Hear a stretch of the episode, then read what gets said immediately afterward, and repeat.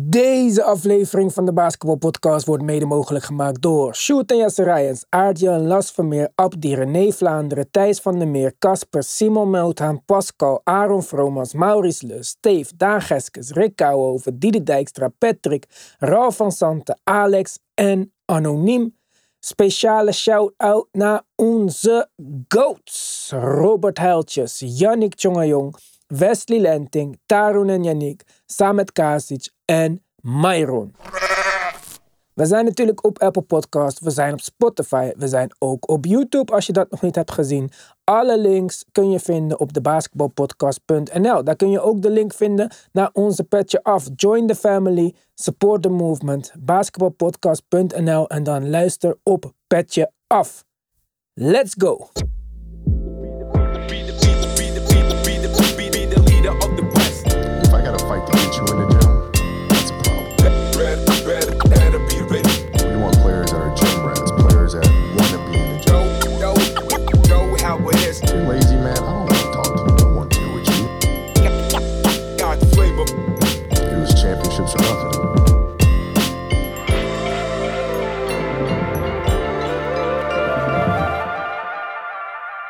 Yes, Tim. De winnaar van het in-season tournament is bekend. Ik zit hier tegenover een Pacers-fan. Het laatste slachtoffer in een lange rij van slachtoffers van King James. Almighty King James. Het Ja. was nog even de vraag: wordt dit een Robin Hood-achtige winnaar of wordt dit toch King Arthur? Ja. En eh, Duidelijk antwoord. ja, Maar ja, nee, dit is. eh was wat mij betreft even een, ehm, een, nou ja, een duidelijke. eh, een duidelijke uiting van het verschil in, in tussen, laten we zeggen, een wat gearriveerde team. eh, dat dat blijkbaar ook kon opbrengen om dat hoge niveau vast te houden. En een team dat ja, gebruik maakte van het moment. En hier tegen de grens aanliep. Dat is eigenlijk waar we, wat mij betreft, getuigen van waren. En ik vind dat de Lakers tonen dat ze een, een klasse beter zijn. En eh, ja, dat, dat, dat wil niet zeggen dat het, eh, dat het sentiment bij de Pacers heel negatief is. Alles behalve, denk ik. Maar dat was wel wat we gezien hebben in, eh, in deze finale. Dat was een beetje gratis ASMR. Ja, jij stelt je op als een hele ja, sportieve fan. ik, ik zou andere gevoelens hebben als ik echt voor de Pacers was. Ik dacht gisteravond op het laatste moment nog eventjes... Nee, de Pacers, hun speelstijl, zij gaan dit winnen van eh, de Lakers. Ja, Eh, ik, ik had even mijn conspiracy head afgezet. Ga ik niet opzetten nu, want ik weet dat alle bronsexuals nog met blaren op hun handen eh, zitten te luisteren. En ik wil een rustige maandag, dus blijf uit mijn inbox alsjeblieft. Maar ehm, de Lakers hebben de Pacers verslagen zoals het Pacers systeem opgetekend is. De Pacers verdedigen door eh, spelers te verdrijven van de perimeter. Ze stoppen Ja. de driepunter. Is dat net wat de Lakers niet per se willen schieten? De Lakers waren dominant in de paint. En dat is de zwakte in de defense zoals de Pacers die hebben opgetekend.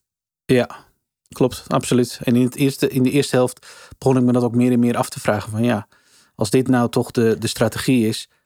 ehm, en ik snap dat je misschien met een personeel eh, zit wat, wat niet helemaal anders gewend is. Maar je, je weet van tevoren dat inderdaad dit de verhoudingen zijn. Waarom kiezen ze er dan niet voor om dat wat, wat om te draaien? Omdat ja, door gewoon maar weer, weet ik veel, paintpoints toe te laten. En een ploeg niet van de perimeter willen te laten schieten. Die dat ook helemaal liever niet doet, zoals je net al zei. Ja, speel je min of meer in de kaart. En ik vond dat de tweede helft alweer iets beter ging. Maar de eerste helft had ik echt zoiets van, ja jongens, hallo, hou het even een klein beetje tegen. Ja, en kijk, je zag eh, LeBron. LeBron was de coach deze wedstrijd trouwens. Je zag hem duidelijk d- mooie eh, clipje tegen Anthony Davis zeggen van nee, het is een shotblokker. Hij wil die ruimte om omhoog te gaan. Ga in zijn chest en ga voor de bucket. En zo gebeurde het. Anthony Davis ging met zijn schouder in Miles Turner zijn chest. Waar Julius Randle 17 offensive fouls voor had gekregen deze wedstrijd. Maar dat terzijde. Eh, het, het werd goed gespeeld door de Lakers. Ik denk dat eh, LeBron James ehm, ja, de klok eh, acht jaar terug heeft gedraaid. Dus Ja. het zag er gewoon uit als prime Miami LeBron James. Inclusief weinig three-point field goal attempts. Wat LeBron ook pas de laatste paar jaren is gaan doen. Op jacht naar Kareem Abdul-Jabbar. En ehm, je ziet het, het werkt. Ja. En mijn vraag is nu, nu dat we hebben gezien dat, dat het dus wel kan, hè, Lakers, dat de Lakers dominant kunnen zijn, gaan ze dat ook zijn in de playoffs? Nou ja, ik denk dat wat, wat deze wedstrijd liet zien is inderdaad eh, wat je van de Lakers kan krijgen als die playoff mindset daar is. Het grote verschil is, dit is één wedstrijd, de playoffs zijn er veel meer. Ja, en dan komen er natuurlijk andere vraagstukken in beeld waar je nu geen last van hebt. Ehm, leeftijd en nou ja, stamina en het feit dat Anthony Davis natuurlijk een track record heeft om nogal up en down te presteren. Nou, dit Hij was een er wedstrijd- up, up, eh, 41, Ja, deze 20, wedstrijd was 5 en fantastisch. 4. eh. Ja, ronduit dominant. En ik denk dat alleen al met het trio, en je kan nog veel meer namen noemen hoor. Alleen al met het trio AD, LeBron en, en Reeves van de bank, die eh, gewoon in hun werk waren. Ja, dat is, dat is de kracht van de Lakers. En dan zijn ze gewoon echt, dat, dan hebben we het ook gewoon een van de betere teams in de NBA. En ja, daar zijn de Pacers niet, ook niet ehm, in, zoals ze dit toernooi speelden. Waarbij ze af en toe her en der hele goede ploegen uitschakelden en leuk basketbal speelden. Ja, dit, is een soort van ander basketbal en andere koek, wou, zou ik bijna willen zeggen. Dus Nee, we, we hebben hier een glimp gehad van playoff Lakers. Ja, en eh, niet alleen van de playoff Lakers. We hebben een flu game gezien van Austin Reeves. Je noemde hem net eventjes. Ja, Volgens mij eindigde was- hij met 28 punten. En ik zag al gelijk de vraag circuleren. Wie had de beste flu game? Pizzagate of eh, Austin Reeves? Ja, ja wat, wat, wat, had, wat had Jordan toen? Ik weet niet eens Ja, hoeveel punten hij uiteindelijk eh, maakte. Hij was eh, op weg naar een titel, dus nog iets anders. Ja, Maar, dat, dat, dat, al maakte hij maar 10 punten, dan was dat een iets groter moment. Nee, ja, Reeves eh, 28 punten, 9 op 15 van het veld. Ja, inderdaad. Blijkbaar weer eh, een voorbeeld van een speler die eh, enigszins aan de order is, maar wel eh, goed presteert. En Gaat die, veel goed samen. die heeft geprofiteerd ook van zijn move naar de bank. Ja, zeker. Nou en of. Ja, de gelijksoortige wat in eh, New York eh, geprobeerd werd met Quentin Grimes afgelopen week. Maar daar komen we later op. Dit is een Ja. Tournament podcast. Eh, nog even terug naar de Pacers. Ja, Zoals ik al zei, ze houden ervan om spelers van de driepuntlijn af te rennen. En die echte drijf naar de basket, daar wordt meestal niet op geholpen of wordt vaak niet op gedoubleteamd en zo. Dus eh, normaal gesproken kunnen ze winnen doordat ze ook offensively meer scoren dan de tegenstander. Ze geven dan een hoop punten op, maar ze geven geen drie's op en ze raken ze zelf wel.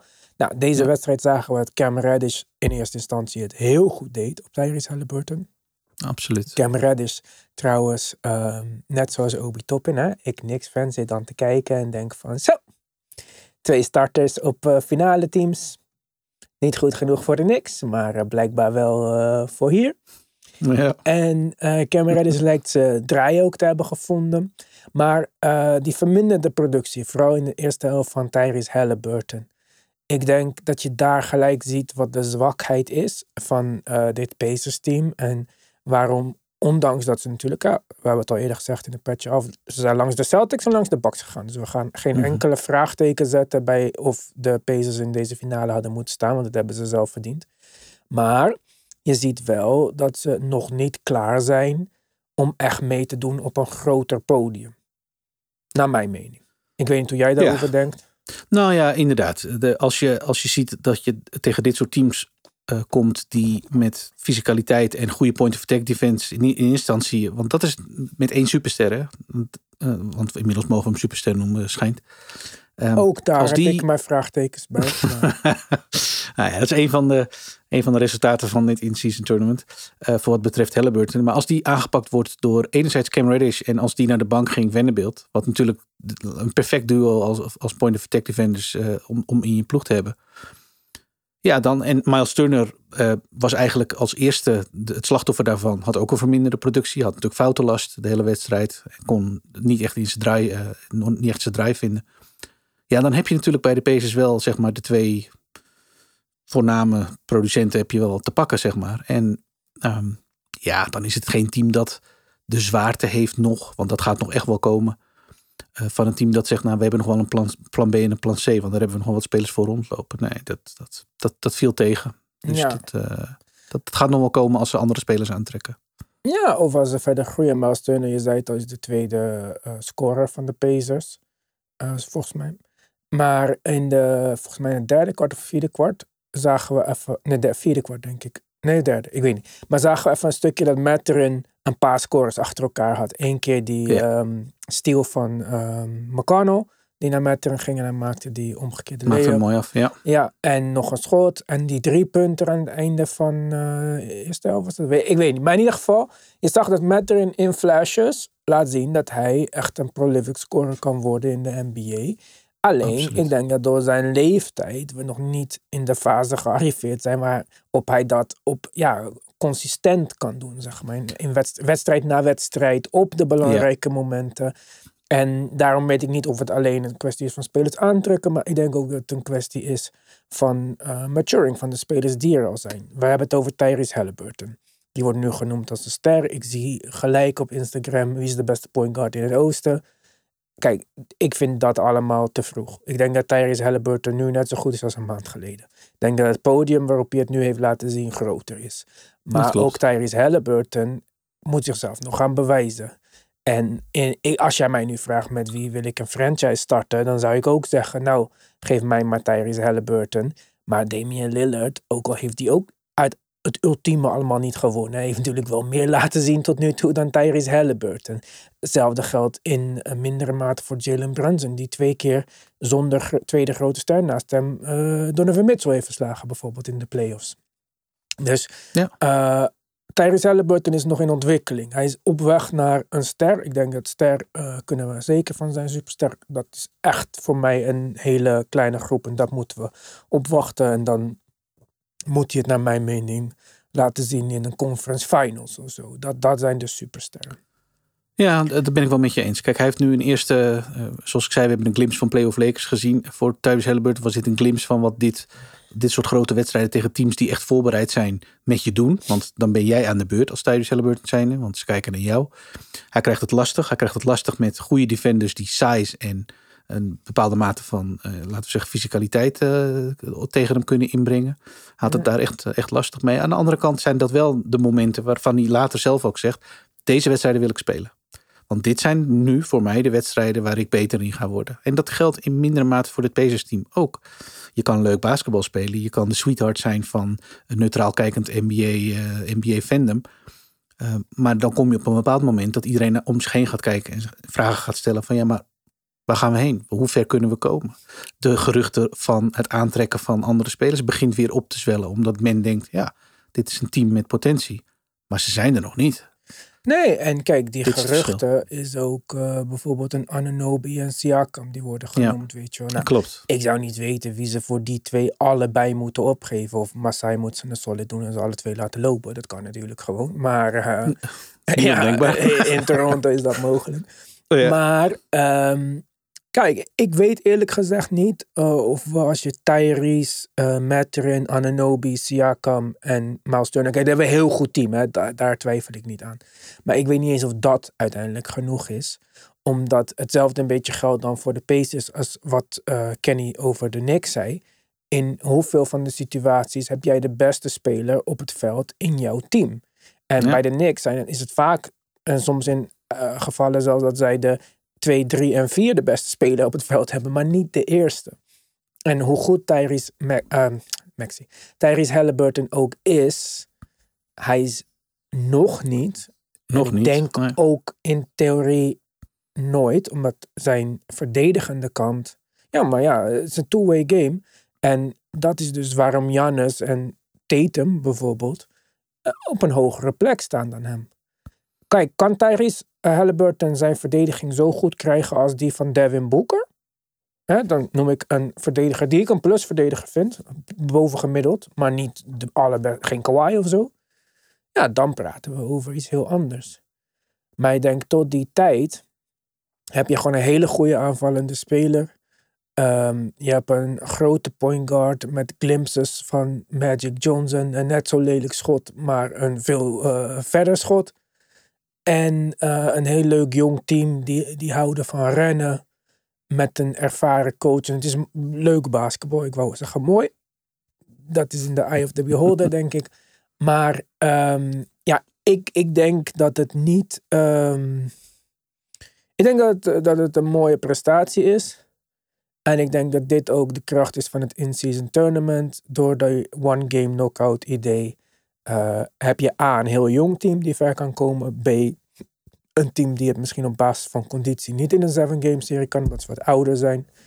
En eh, ja, dat is dan eh, een- succesvol concept, denk ik. Eh, we, we zien, er is een Ja. grote kans dat wij de Lakers en de Pacers niet verder zien gaan dan de tweede ronde in de, in de playoffs. Dus het feit dat we ze dan hier aan het werk hebben kunnen zien in november, waar de kijkcijfers volgens de NBA met 25% omhoog zijn gegaan ten opzichte van eh, vorig jaar november, waar de Warriors Kings matchup 2 miljoen kijkers had. Ja. Succes. Succes voor de fans, succes voor de NBA. King James trofee. Je had het kunnen zien aankomen als je deze podcast luistert. En het is een all-around succes. Volgend jaar moet de KD, moet de Steph, moet- iedereen moet aan de bak. Zonder deze in-season tournament MVP, wat trouwens voor het hele toernooi was en niet alleen voor de finale. Want het is natuurlijk Ja. gek dat AD met 40, 20, 5 en 4 bloks niet eh, die MVP award wint. Maar die moet je bijschrijven nu op je cv. Ja, dat is natuurlijk wel wat dit doet. Kijk, marketingtechnisch, we hebben het er eerder over gesproken, is de uitkomst van deze finale natuurlijk uiteindelijk wat je wil. Eh, want je ziet twee winnaars in feite. Aan de Pacers kant zie je dat ze tevreden zijn met hun run, tevreden zijn met de aandacht en het nieuwe podium wat ze zichzelf eigenlijk verworven hebben hiermee. En aan de andere kant zie je dat uiteindelijk de Lakers, die wat mij betreft nogmaals meer dan terecht, daar wil ik echt 0% aan afdoen. Want ik vond ze echt een klasse beter. En ik vond het leuk om te zien dat dit team het voor elkaar krijgt om op het moment waar ze naartoe leven. Dit zijn twee teams die natuurlijk prioriteit gegeven hebben aan dit toernooi. Dat kon je al gauw, eh, kon je al gauw zien. Ja, ik denk dat die prioriteit bij de Pacers in de loop van het toernooi is gekomen. Eh, ik denk dat, ja, ze hebben, ze hebben vrij vroeg uitgesproken van dit, dit, dit willen we. Dit is, Ja. dit- hier zien wij brood in. Dit is voor ons team. In de huidige samenstelling valt er wat te halen, zeg maar. Dus Ja, ik zei trouwens vorige keer, eh 10 spelers met minder dan 10 miljoen bruto. Het is minder dan 3 miljoen bruto wat ze verdienen. Ik heb het ja, ze, ze- zei het niet volgens mij hebben ze de laagste payroll of een van de laagste Ja, payrolls. 10 in de NBA. spelers verdienen onder 3 miljoen. Dus dan Ja, is dan ja. half miljoen inderdaad veel. Ja, absoluut. Ik zag trouwens berichten online dat eh, de two-way spelers van de Lakers hun salaris verdubbeld hebben. Dat is onjuist. Ja. Dat is niet, niet het geval, want zij krijgen de helft van deze premie. Dus niet de Oh, dat vind ik ook eigenlijk gemeen. Nou ja, je bent two-way speler. Dus je ook voor, maar voor de helft. eh, Je Ja, mag ook maar max aantal wedstrijden in de NBA spelen. Ja, nee, nee. Ze, ze, zij, krijgen geen 500.000, maar 250. Dus Nou, vind Ze ik zielig. ja, ja, Ja. ja. Maar even, maar Fucking Darwin M krijgt houden. 500.000 voor het rijden van de coattail van LeBron James. ja. Ik had ook geld kunnen verdienen. Ja, hij heeft het goed gedaan. Ze hebben het goed gedaan. Ik vond, eh, LeBron heeft het goed gedaan. Al heel de king. LeBron. Al heel de king. Ja, nee, niet alleen LeBron. AD was de dominante, de, de ja, maar hebben dominante niks beslist de deze wedstrijd. LeBron was de coach, was de point guard, was de alles. Hoezo? Hij heeft niks beslist. Hij was, hij was overal aanwezig. Elke rebound ging Ja, zo'n beetje hij, in zijn heeft- handen. hij was niet een strateeg. Nee, tuurlijk. Hij voert uit. Niet Ja, iedereen is Darwin maar dan alleen te nog praten tegen Christie en zo. De rest deed LeBron James.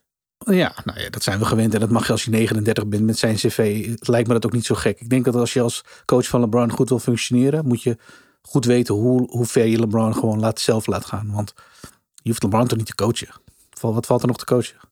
De man weet als geen ander hoe die lijnen moet uitzetten, ook op het veld. Hij is de in-season kampioen. Ja, de MVP. En eh, De, de Lakers hebben. Ja, de Lakers hebben een leuk team met. ehm, vond dat was mijn main takeaway met twee leuke point of attack defenders die ze heel hard nodig gaan hebben. Dus, en ehm, ja, dat vind ik een goed gegeven richting eh, de fase van het seizoen waarin het straks eh, beslist gaat worden. Want eh, dan ga je teams tegenkomen waarin je die, die jongens nodig hebt, de Reddish en de Vanderbilt. En, dus dat Ja. vind, ik, vind ik een belangrijk en goed gegeven. Maar ze, ja, meer dan terecht gewonnen. Absoluut. Ik vind het ook leuk voor Cam Reddish dat hij toch... Ja. Ja, het leek even Atlanta, New York, Portland. Ja, dan denk je het wel een keertje over op een gegeven moment. Ja, dat dachten we echt. Ja. Van, de- we, we zijn op het laatste, hij krijgt een soort van laatste kans. Ik denk dat hij, nee, je hebt het eerder gezegd. Ik denk dat hij zich daar ook wel bewust van is. En dat dat misschien mede ingegeven heeft dat we hem zien spelen zoals, eh, zoals nu. Maar soms is het met dat soort jongens ook Geef ze een tijdje vertrouwen. Brand ze niet af na één fout of twee fouten of drie slechte Hm? wedstrijden. Maar houd vertrouwen. Is dat, is, ja, op, is dat een eh, dis naar eh, Tom Thibodeau? Nee, nou, misschien wel iedereen. Want we hebben meerdere spelers in het verleden gehad die zo rondbounceden als dat eh, hij deed. Terwijl we wel de juiste talenten zagen. En waarvan we dachten, ja, toch zonde. Zonde zo'n speler die misschien straks uit de NBA is. Terwijl... En dan zie je dat ze ergens een arm om zich heen geslagen krijgen. En niet meteen... ehm, ondanks dat je bij de Lakers verwacht dat dat natuurlijk wel de omgeving is waar je, waar je meteen moet presteren. Waar je foutenmarge niet zo groot is. Waar hij ja, wel, denk ik dat het... hij is een klatspeler.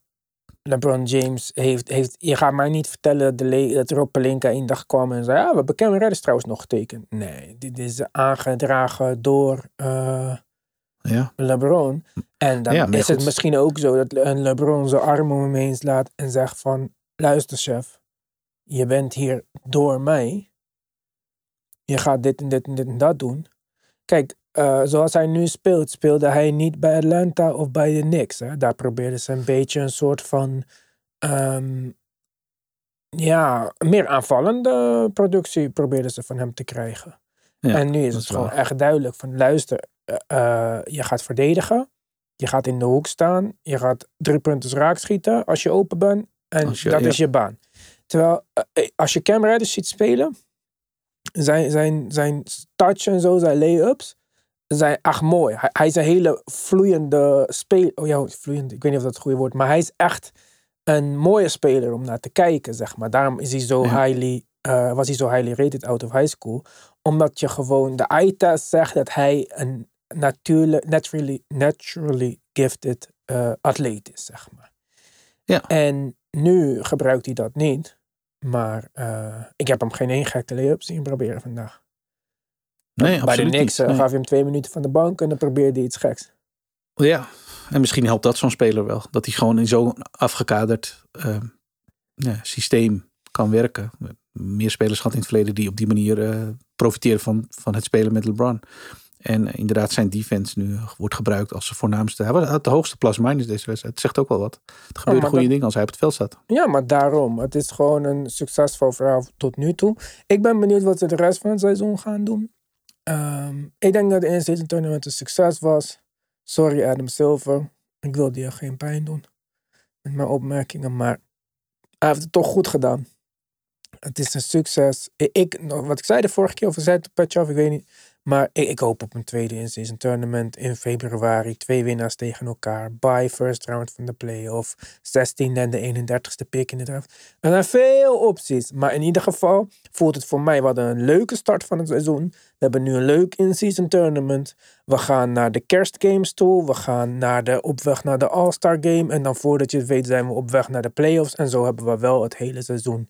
Eh, ja, die, die, die eh dode puntjes eh, eh, gaan we dan Ja. vermijden. Dus, Trade season er tussendoor. ja, dat doe ik nog. Dus, go Adam. En het is goed voor de NBA, het is goed voor de basketbalpodcast. Ik heb niks te zeuren. Tot de volgende keer.